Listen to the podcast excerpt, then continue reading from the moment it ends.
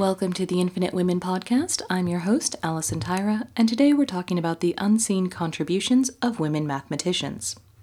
Perhaps the best known example is the so called hidden figures, female NASA computers who helped send Americans into space, but went mostly unrecognized until Margot Lee Shetterly's book Hidden Figures The American Dream and the Untold Story of the Black Women Who Helped Win the Space Race was published in 2016. The best selling book and its Oscar nominated film adaptation helped bring to public attention the stories of women like mathematicians Katherine Johnson and Dorothy Vaughan, and NASA's first female African American engineer, Mary Jackson. But the women running calculations at NASA were far from the only overlooked female mathematicians working with scientists in the 1900s. Einstein alone had at least two. He declared of his first wife, Mileva Maric, I need my wife. She solves for me all my mathematical problems.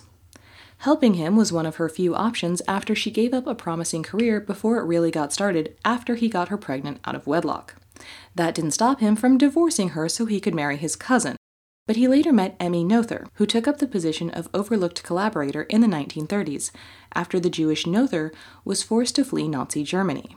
She laid the mathematical groundwork for Einstein's general theory of relativity and made major advances in algebra.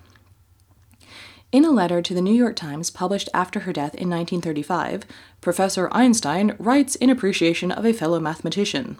He wrote, in the judgment of the most competent living mathematicians, Fräulein Noether was the most significant creative mathematical genius thus far produced since the higher education of women began.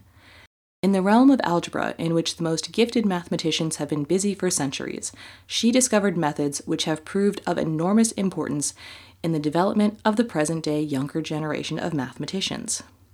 Yet, despite her brilliance, Noether herself wrote of Princeton University, where she collaborated with Einstein and others, that she was unwelcome at, quote, the men's university, where nothing female is admitted. She also spent years working in academic positions without pay, even after earning her PhD.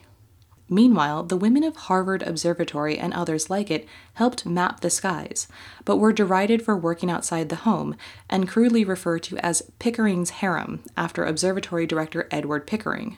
He, meanwhile, explicitly stated that he hired women because he could pay them less, only 25 cents an hour, getting significantly more labor on a limited budget when one of the computers, Henrietta Swan Leavitt, discovered the period luminosity relationship, meaning the brighter a star is, the more slowly it seems to pulse. Her work enabled astronomers to calculate the distance of stars from Earth, getting a better sense of the scale of galaxies, and causing a radical shift in how astronomers look at the universe. Years after her death, her discovery made it possible for Edwin Hubble to establish his observations that the universe is continuously expanding, known as Hubble's Law. He often said Leavitt should have won a Nobel Prize. Her colleague Annie Jump Cannon devised the Harvard classification system, the first real attempt to organize and classify stars based on their temperatures and spectral types. It is still in use today. These are just two of the major contributions that the women and others like them in observatories around the world made to astronomy, despite being underpaid, disrespected, and overlooked. In addition to the women called computers, women were the first to program the earliest machine computers. In the 1940s, Kathleen Antonelli, Betty Jean Jennings Bartik, Betty Holberton, Marlyn Meltzer, Frances Spence, and Ruth Teitelbaum collaborated to program ENIAC, the world's first programmable electronic general purpose digital computer. They had to learn to program without a programming language or tools because they simply did not exist yet. But from the first demonstration on 15 February 1946, which Betty and Betty Jean wrote the program for, they received no recognition. The programmers were not even invited to the gala dinner afterward for, quote, government and scientific men, as reported by the New York Times.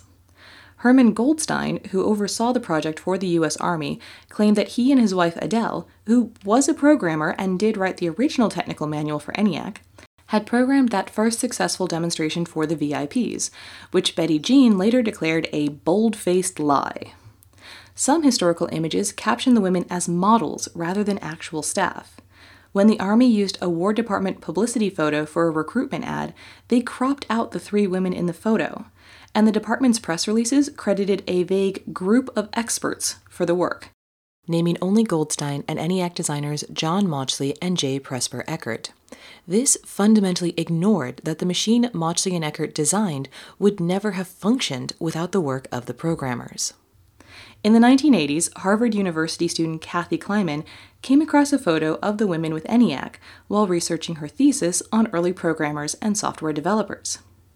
When she inquired about the images, she was told that the women were models, hired to make the image more appealing. Fortunately, Kleiman kept digging, discovered the women's story, and launched the ENIAC Programmers Project to get them the recognition that they should have received decades earlier. Join us next time on the Infinite Women podcast, and remember, well behaved women rarely make history.